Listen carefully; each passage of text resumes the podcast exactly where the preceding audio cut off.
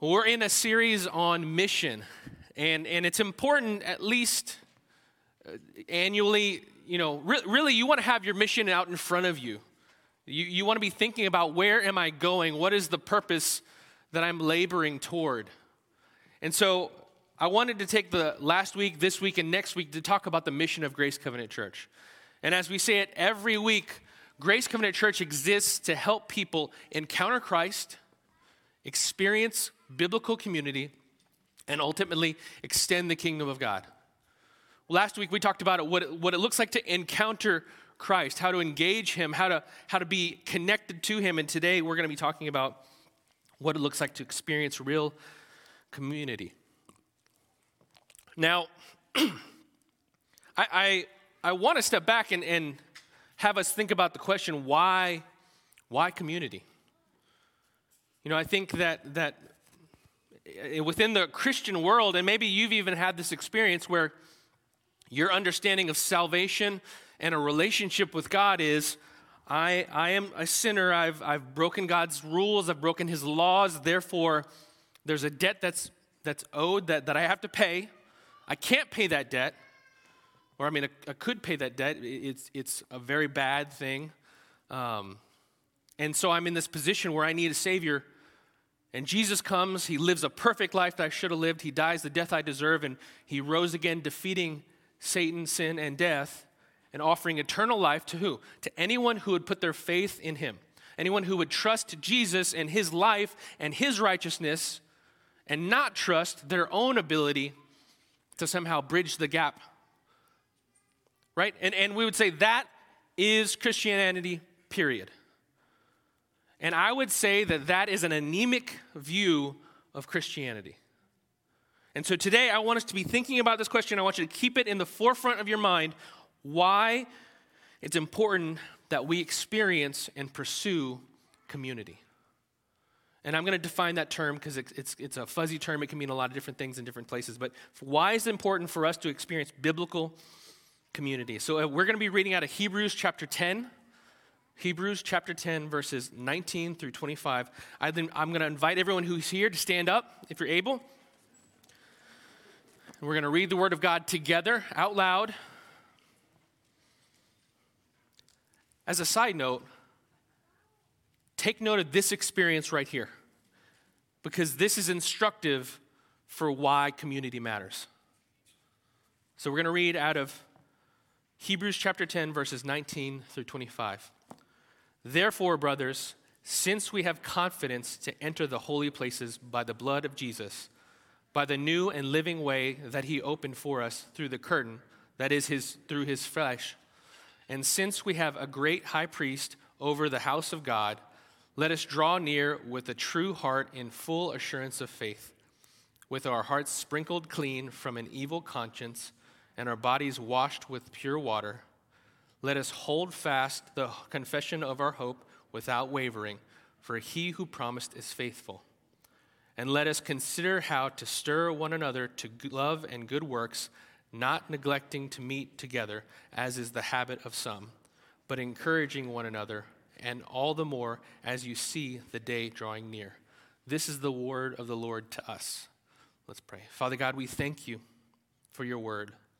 We thank you for the sacrifice of your Son, Jesus Christ. We thank you for the presence and power of your Holy Spirit.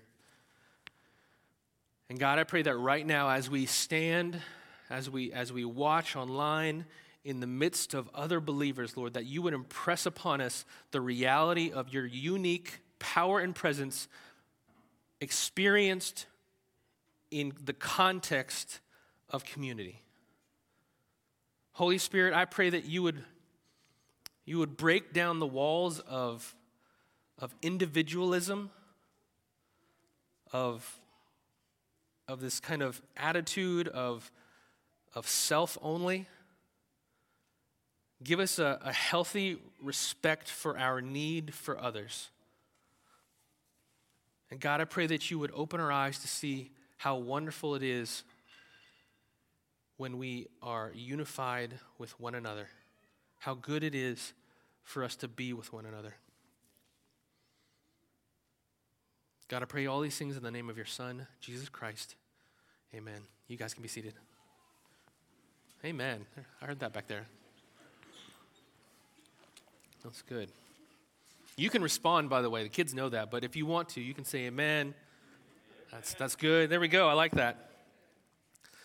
So, today, I, as we're looking at this text, I want us to think about two incredible truths that, that this text gives us. Two incredible truths that it gives us, and then uh, three kind of implications or three ways we ought to respond as a result. Right? So, he, he gives two truths that really they, they serve as the ground uh, the, the, the foundation on which these three commands that he gives should stand. You know, when you have when you have commands, and I love this about the Bible. When you look at the Bible, as a side note, um, there are things called the, the the indicatives, and those are the things which are kind of statements of fact. If you study language, the indicative mood is the one that kind of it, it asserts facts, right? That's that's every, this is a uh, this is a podium, right? That is a an indicative statement. Now, if I said podium, move, that would be a command, a ridiculous command, but a command nonetheless. When we, when we look at Scripture, almost always what you see is that God founds his imperative commands on gospel indicatives. I'll say that again. He, he founds his imperative commands live this way, do this, don't do that on his, his gospel, God given, God empowered indicatives. It goes all the way to the beginning. Even with Adam and Eve, God gave commands, but his commands uh, had behind them the assumption of relationship, the, the assumption of, of God's favor and his, his, his care. You know, sometimes we think about, well, what about the Ten Commandments? The Ten Commandments, you know, do this, don't do this, do this, don't do this. Well, the Ten Commandments, what do they begin with? I am the Lord your God who brought you out of the, the land of Egypt. That's the indicative. Guys, I'm your God. I have brought you out of Egypt. I'm your Savior. I've done all these things for you. Is that not the gospel? And in light of that gospel, this is how we are to respond. So here we have two incredible gospel centered truths, and then three imperatives how we ought to respond. So let's look at these truths. He says in verse 19, Therefore, brothers, brothers and sisters, since we have confidence to enter the holy places by the blood of Jesus, by the new and living way that he opened up for us, through the curtain, that is, through his flesh. And since we have a great high priest over the house of God, dot, dot, dot. Now, there is a lot of stuff packed into that. And if you were to just never have read the Bible, maybe never had gone to church, maybe, maybe you're here and that you're kind of in that situation, you might say to yourself, What on earth is he even talking about? And that would be fair. The, the writer of Hebrews is, is going through the, the whole book to, to show how God had spoken and interacted with, with humanity in a number of different ways, and then Jesus came. And this is why Jesus is better. This is why he's better than angels. This is why he's better than sacrif- sacrificial systems. This is why he's better than high priests. This is why he's better than anything you can think of, guys. And so he had been spending the last 10 chapters talking about how God had worked through the people of God and how he had, he had interacted with the people of God through things like sacrifices. So you had in the Old Testament the people of God, Israel, the only way that they could really come into the presence of God was through a mediate, uh, uh, mediatorial system, right? A mediator. And that system of mediation was the priests. There was a place on earth where God's presence was, was uh, you could say, manifest or where you could see it. And that was the tabernacle, this big tent. And in this big tent, which God gave Moses directions to build, there were different sections. There was a, a place, kind of a, a general area of, of sacrifice where the, the priest would serve. And there was what was called the, the, um, the, the Holy of Holies, the, mo- the most sacrificial area, the most, sorry, holy area. And in that area, the high priest, right, the priest of priests, one high priest would go in once a year now, he had to do a number of th- different things in order to be able to go into that area and not be struck dead by the holiness of God. He had to sacrifice for himself. He had to make a, a sacrifice, right? He was a sinner, and so he had to make sacrifices, which, which spoke to, and, and as the writer of Hebrews said, really kind of alluded to the fact that God was going to save through a greater sacrifice. And he'd have to cleanse himself. Then he'd have to make sacrifice for the people of God and he would step into this Holy of Holies. Now, there was a, a, a curtain that separated those two areas. And that curtain was a representative of the fact that you could go no further. We ourselves, you and I, we are not holy. We are not able to enter into the presence of God. If we were to do so, we would be struck dead because we are not holy and He is. And when He, he is in the presence, or when we are in the presence of God's holiness, unmediated, it brings judgment. Let me say that again. When you and I, we, we live in a world of casual, easygoing life. God is not a casual, easygoing God. And if, if we were faced with God right now, apart from the mediating work of Jesus Christ, we would be judged in a moment. And so there were so many things that the high priest had to do in order to enter that place and come into the presence of God. And that curtain separated and really protected everyone else from God's holy, righteous presence. And so we see here that things have changed. Therefore, brothers, since we have confidence to enter the holy places by what?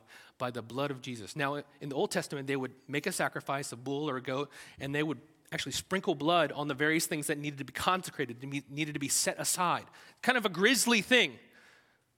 You know, it, was a little rough they would take blood and, and sprinkle it on the altar. They'd take blood and, and sprinkle it on the high priest. Right? this is not for the, uh, for the weak stomached. This is, this is intense. This wasn't just like red paint. No, this was the body fluids of a, an animal. And it was intended to express the fact that our sin requires blood. And so here the writer of Hebrews says, we have confidence to enter the holy places by what? By our good works. No, um, let me read that again. We have confidence to enter the holy places because we're not that bad. We have confidence to enter the holy places because have you met Bill? I'm way better than Bill. He works in accounting, he's a jerk. I don't know an actual Bill who works in accounting. If there is one, I apologize. No, it says we have confidence to enter by the blood of Jesus.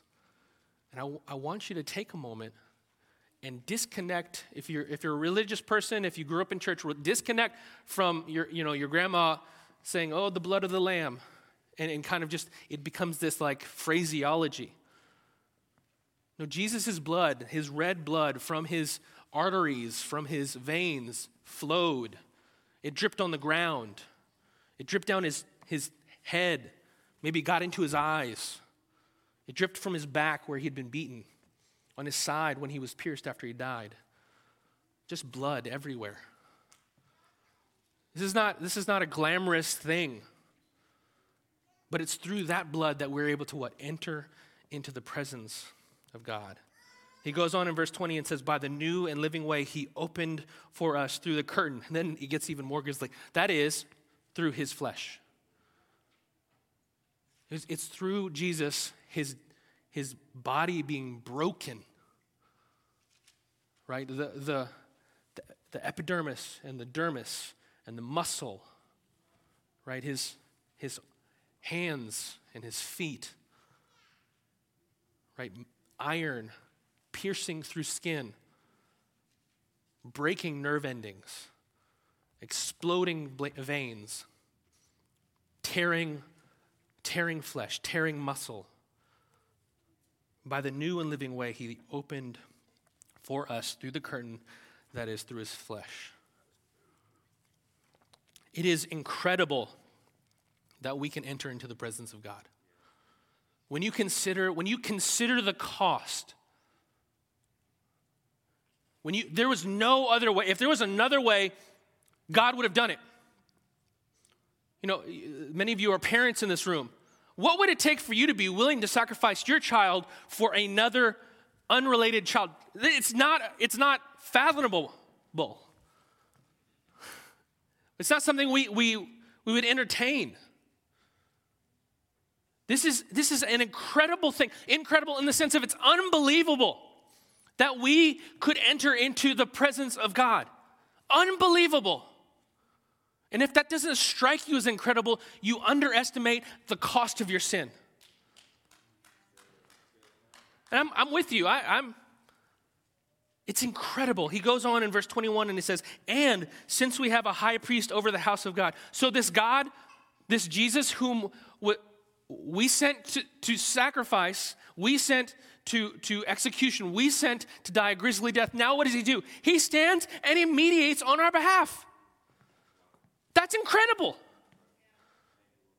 How many people do you not talk to because they said something mean about you on Facebook? How many people, ha, ha, you, who's on the list? And you know you got one because the name just came up. And, and I, am not saying that as a point of uh, uh, condemnation.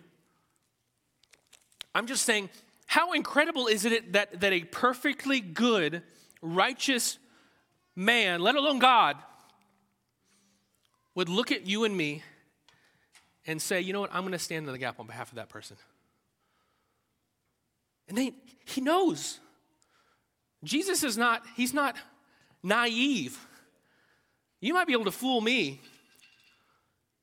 You might be able to fool Pastor Jermaine. You might be able to fool your, your friends. But God knows your business. He knows. He's not surprised. He's not caught off guard. And this Jesus, who, who our sins sent to execution, he stands and he mediates on our behalf. Like the high priest who would go into the, the, the Holy of Holies, he'd, he'd split the curtains, step in, make, make an interaction with God. He would kind of stand in this, in this intersection between heaven and earth. Jesus now stands as, as our representative in heaven. The writer of uh, Ephesians talks about how we have received everything in the heavenly places in Christ Jesus. What he's saying there is, is we are somehow, in some way, when we put our trust in Jesus, we are, we are united with Christ. It's called union with Christ. It's this amazing doctrine of God's uh, kind of tying us to our Savior, sewing our realities together. And because of that, we are, are present with God through Jesus Christ. We are in the Holy of Holies. This, this place, this tent that we're talking about, it wasn't, it wasn't like God looked at that and said, you know what, that's a good idea. I'm going to make an example of that in heaven. No, it was the other way around. This was supposed to be a picture of God's presence and how he exists in heaven. We have a high priest, a mediator who ensures that we can have unfettered access to God. It's, it's incredible. You, if you if you trust in Jesus, if you if Jesus is your Savior, you have unfettered access to God. You don't have to, you know, you ever seen kids when they do something wrong and you know and they know? There's this kind of like dance that you guys do where you're like, hey, buddy, how's it going? And they're like, you know, well, what's, what's that on the floor? I don't know. It looks like a vase that's broken. Oh, yeah. You, you're both like, okay, who's gonna who's gonna break first? You know. Um, I have no idea where I started talking about that. Amen. Um, but we have we have access to the presence of God, and we don't. I do not know. We don't have to. We don't have to hide behind the corner. We don't have to timidly like present our requests, like, here are my requests, God. No, we can come boldly and say, God, here are some things that I need to talk to you about. And he, and he loves us. He's not like, okay, fine, one more time. What is it? Okay. Fine. No, he's, he, tell me. I've got time. I want to hear you. We have unfettered access to God because of Jesus Christ. And in light of this, he says, Therefore, brothers, since we have confidence to enter. Since we have a great high priest, it says great priest, but it's the great high priest that he's talking about. He says in verse 22, let us draw near, and he gives us three commands, three let us commands. Three ways we ought to respond. The first one, let us draw near with a true heart in full assurance of faith, with our hearts sprinkled clean from an evil conscience and our bodies washed with pure water. One way that we ought to respond is in worship. I, love the song, you know, I'm coming back to a heart of worship, and it's all about me. No, it's all about God. When we come into the, the reality that God has done so much for us, that He has sacrificed so much for us, that He has offered so much to us, it, it ought to create this, this, this experience and attitude of worship. And when it doesn't, usually it's because we, we underestimate our sin or we overestimate our other circumstances. You know, we, we underestimate our sin, and you say, well, oh, thanks, God. That's, you know, appreciate you spotting me a five. That's, that's not what happened. Our debt was infinite, and God paid it.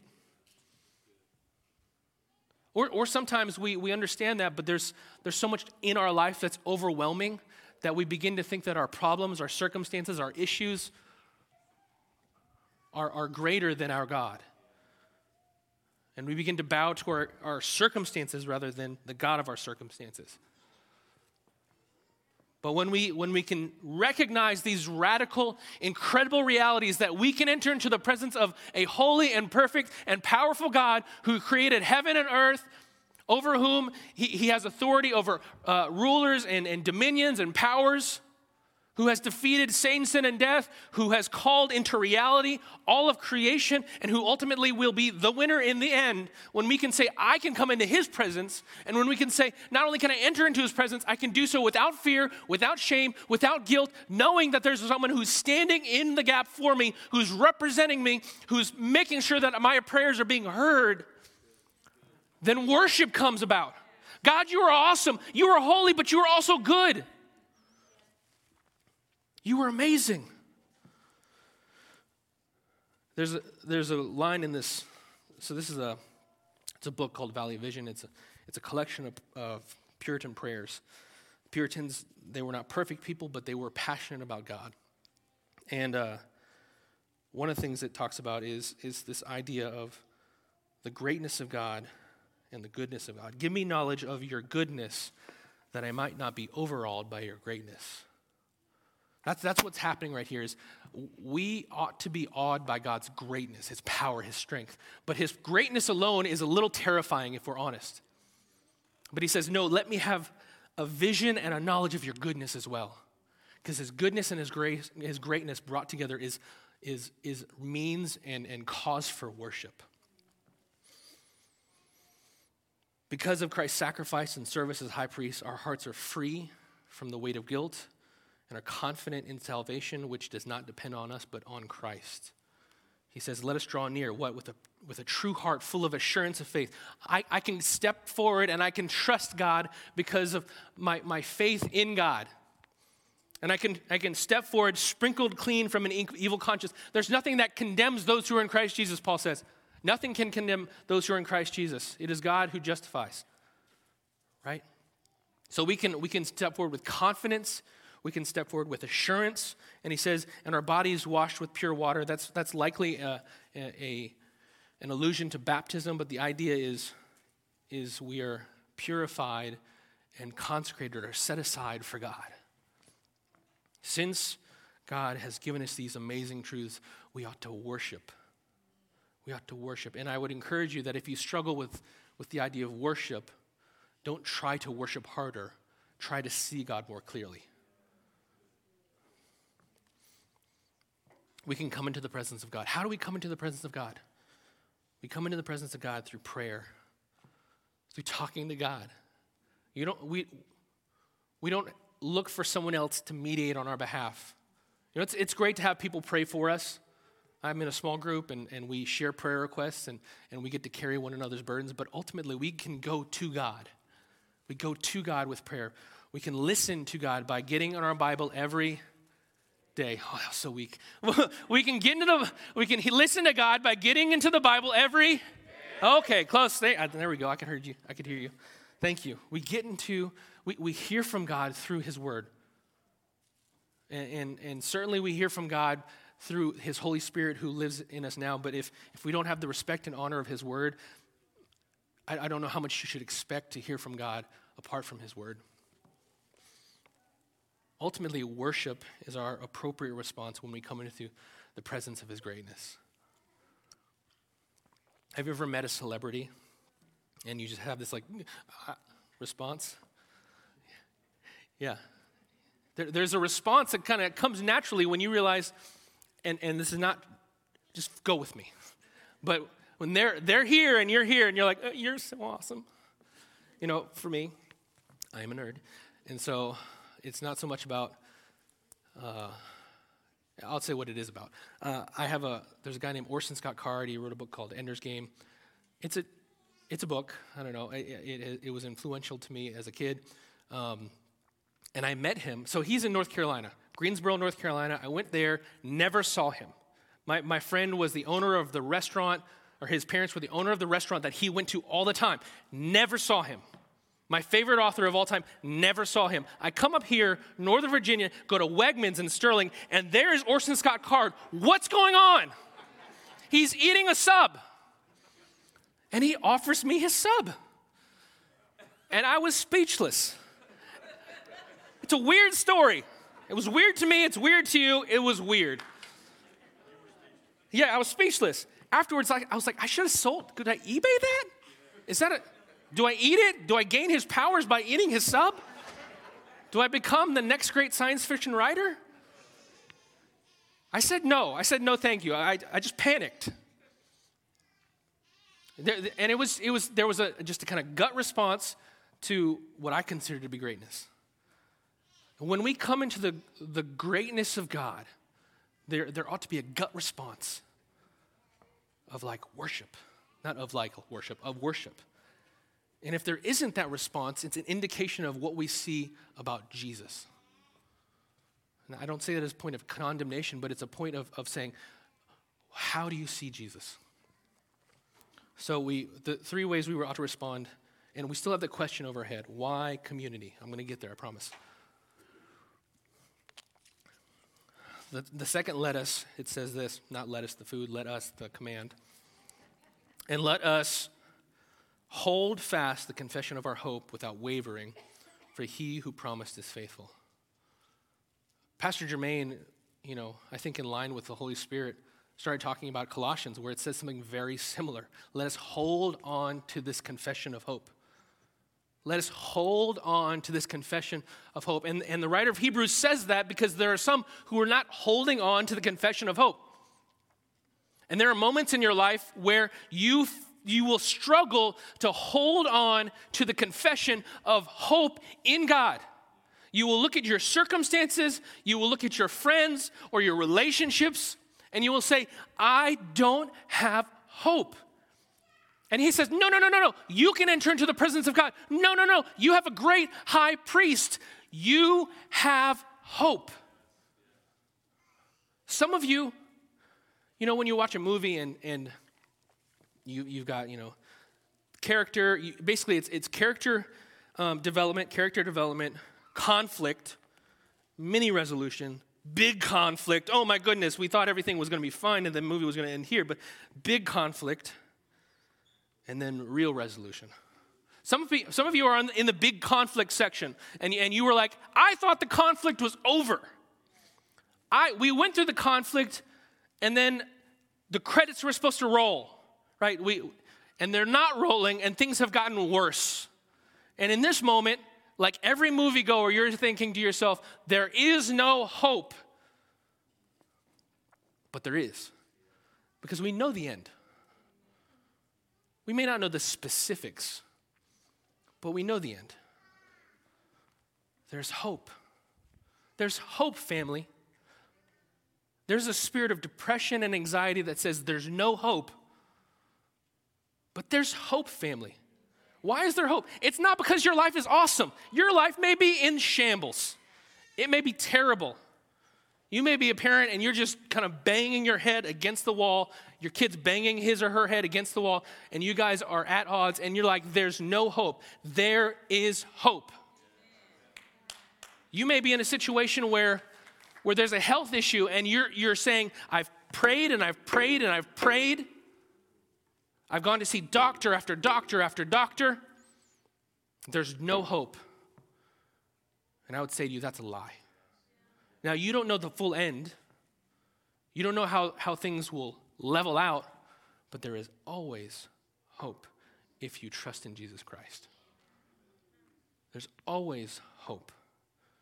The way that one, one pastor I heard say it was if you are a,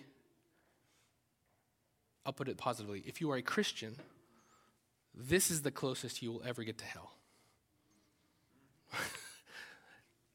it's supposed to be encouraging. For some of you, you're like, yeah, I'm there. I know. And my point is, on this side of eternity, it's, it's not going to get much worse, and it will get much better. And, and if that sounds like a pad, pat response, it's because we don't value eternity.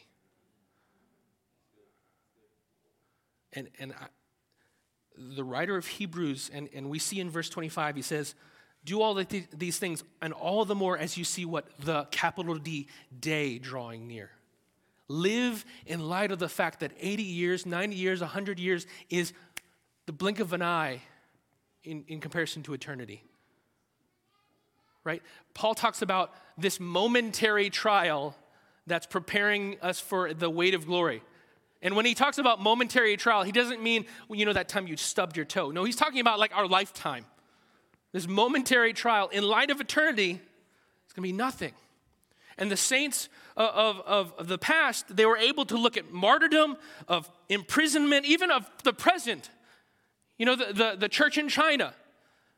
There are pastors that I know of who, who have been told you can't meet, or if you do meet, you, you can't reach out to other people and, and basically, you, you can't, you can't evangelize, you can't be a church. And, and they're looking at that there and saying, I'm going to think in the light of eternity. Don't fear the person who can take your life, but fear him who can take your life and your soul. We pursue a gospel centered hope. Family, there is hope. If you're in this room and you feel hopeless, there is hope. Why are you downcast, oh my soul? Hope in God, for then I will rejoice. Hope in God. What is your life centered on? Perhaps you struggle with hope because your life is centered on something completely different. Maybe it's centered on having the perfect marriage. Maybe it's centered on having the perfect kids. Maybe it's centered on having the perfect um, uh, career. What, what is your life centered on? And then he gets to this weird one. And he says, And let us consider also, you know, uh, let, us draw near, let's worship God, let's hope in God, and let's consider how to stir one another up to love and good works. What? Why does he bring that up? Not neglecting to meet together as the habit of some, but encouraging one another, and all the more as you see the day drawing near. Why does he start talking about stirring one another up to love and good deeds. It's, the first two, they make sense, right? Trust in Jesus, get saved, pray, read your Bible, do those Christian things. Why does he say, don't forget to meet together, guys? Don't forget to get together. Don't forget the potlucks. Make sure you connect with one another. You're praying for one another, encouraging one another. Why does he say that? Um, first of all, let's talk about what he means. He says, uh, what does he mean when he's talking about stirring one another up? He says, Let us consider how to stir one another up to love and good works, comma. And then he explains it. He says, negatively, not neglecting to meet together, as is the habit of some. You kind of have, you know, you, his eyes raised and he starts looking at Bill over there like, you know who you are. He says, not that, but instead encouraging one another all the more as you see the day. So if it's not this but that, then they're kind of opposites. So if the not, are you guys catching? Are you following the logic? If the not is meeting together, if we're not not meeting together, if we if if, if he's saying don't neglect to meet together, then the opposite should mean that you meet together. And he says this, he doesn't spe- specifically say that, but he says, but encouraging one another. How? In the presence of one another. Meeting together. You know how you, you don't neglect meeting together? By meeting together. You guys are, I mean, I'm preaching to the choir to some degree, and if you're online, you're, you're kind of here. That's cool. But he's calling us into greater and greater degrees of engagement with the people of God. Because he doesn't just say, attend and sit beside someone, right? Let us not neglect sitting in the presence of other people silently. No, he says, let us not neglect meeting together, but encouraging one another, stirring one another up to love and good works. Encouraging one another as we meet with one another regularly, living in light of Christ's ultimate return. Some days you're gonna, you're gonna be feeling great. You read your Bible, you prayed, you're feeling the hope of God, you have encountered Christ, and you need to get in the presence of other people so that you can encourage them. And some of you, you wake up and you're like, everything is terrible. You know, it's kind of this Eeyore syndrome, like, I guess it's another day. I don't know where my tail is. I'm a human, so I don't have a tail. I wish I had a tail. Maybe don't do that. But but you have these moments where you can't get out of, you feel like you can't get out of bed. And it's precisely in those moments that you need to get yourself out of bed and go to church. You need to get yourself out of bed and go to small group. Meeting together on Sundays, meeting together in small groups. And he is speaking in terms of a Christian community. This is not ever, let's go to Topgolf with some guy. Like, that's fine. He's not saying don't go to Topgolf. But he's saying there's a specific intentionality to these intentionality to these relationships. That I am seeking to be an encouragement. I'm thinking to myself, how can what can I say? What can I do? How can I be generous? How can I be sacrificial in such a way that it can encourage these people? How can I uh, uh go to church and find encouragement from these people? Who do I need to, to pursue and ask for prayer? Who do I, I need to find and say, I, I read this devotion and I thought of you? This is why church, for one thing, it has to be something that we do, and two, it can't be a spectator sport. So that's what he means when he says, love and good works. I'm almost done. But why does he pursue it here? Why is he talking about that here? That's great. It sounds good. It sounds biblical. We could point to other part, parts of the Bible that, that talk about this. But why did he mention it here? In verse 21, it says that since we have a great high priest over the house of God, right? The house of God was the place of God's presence. Are you guys tracking with me? It's speaking of the tabernacle. The tabernacle was the place where God's presence came down. The, uh, the Israelites were in the wilderness, and, and this, this pillar of, of, of light and fire would lead them. And then it, sometimes it would stop, and they, they'd pitch the, the tent, the tabernacle, and, and God's presence would fall. And then when, when God's presence went up, they'd keep moving. It was the place of God's presence. The house of God is the place of God's presence. I think I've said that enough. But if we were to go and step back and read this book contextually, we could go to chapter 3 and verse 6, and I want you to listen to what he says. I'll start in verse 5. now, Moses was faithful in God, all of God's house as a servant to testify to the things that were spoken later. So Moses was a servant to God. He did good things. Um, the writer's arguing that Jesus is better. Verse 6. But Christ is fav- faithful over God's house as a son, and we are his house. If indeed we hold fast our confidence and our boasting in our hope, you collectively are his house. You are his house. Now, listen to what he says. Since we have a great high priest over the people of God, his house, let us consider how to stir one another up to love and good works. You can go into the presence of God, but what is the primary way that you get into the presence of God? By getting around the people of God. It's not by going to your closet and reading your, you know, your Bible. That is important, that's good, but, but when the Bible pictures his presence, he pictures it largely in the context of other believers. This is not about do this and do this and do this also. You know, worship God, uh, also trust in God, and then also go to church. No, he says do all these things in the context of church. Are, are you hearing what I'm saying? Your faith and your life and the opportunity for you to get into the presence of God is to some degree dependent upon your attendance at church. Like he is saying that you have to go to church if you want to grow close to God. You, you, you, you have to go to small group if you want to grow close to God.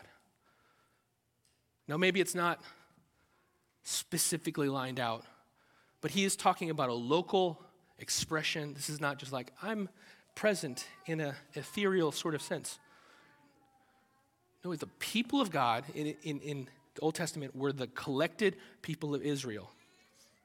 And here he says, We are the people of God, and that we is, is often we in the context of our church gathering.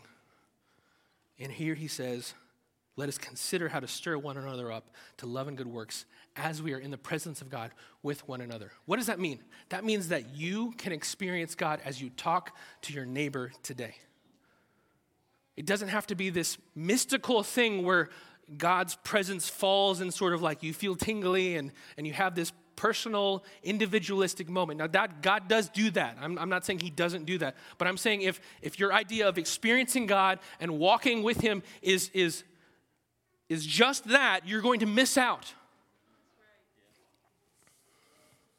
Since we have access to God's presence and we have a mediator that, that ensures that access, access, we ought to eagerly pursue the kingdom of God, or sorry, the community of God, to encourage and to be encouraged, to experience the presence of God through the people of God, to incite one another to greater expressions of sacrificial love and deeds that evidence the power and the presence of God. Since we have access, right, the, the indicatives, since we have access to the presence of God, and since we have a mediator who ensures that access, we ought to eagerly pursue the kingdom of God to encourage, to be encouraged, to be in the presence of God through the people of God, to incite one another to greater expressions of sacrificial love and deeds that ultimately evidence the power and presence of God. Next week, I'm going to preach out of Acts, and you're going to see that when God's people get together and God's power gets together, it, it, it's like dynamite. The world sees something unique, and it doesn't happen unless, well, God doesn't normally do it unless it's in the context of church community. This is a good thing that you're doing today. Some of you, you need to get in a small group. We, we have small groups that meet throughout the week, and we don't just do it because that's what churches do. There's a lot of things that churches do that we don't do. We do small groups because we understand that we want to get into the presence of God in the context of the people of God. Family, you need to get in the presence. there's so many things that I've been encouraged by. I wish I could go into it, but you know, we've been leading a small group on Thursdays at seven, and and and we've been able to pray with people. We've been able to see miracles happen. We've been able to experience miracles because God likes to move in the context of community. I love seeing my college people here. God does amazing things through community, through the people that are there. I, I love seeing you all here. I know that, that, that it has taken some of you a lot to get here. If you have children, it has taken a, a lot for you to get here. There, there are people who have been here since 7 o'clock. It's taken a lot for them to be here to make this happen, right? We don't have set up and tear down ferries. I wish we did. Bring! We have men who move stuff. If you want to be a man who moves stuff, talk to Will in the back. And women. And women, yes. I'm just saying the men need to stand up, step up. The women, absolutely. But it sometimes is indicative of the lack of men. Um, we, we need you. This church is better when you're here. Not because you're awesome, not because I'm awesome, but because God moves awesomely through his people. So why why do we want to experience community? We want to experience community because we want to encounter God in the context of God's people. Let's pray. God, I thank you for your goodness to us. I thank you for the fact that you take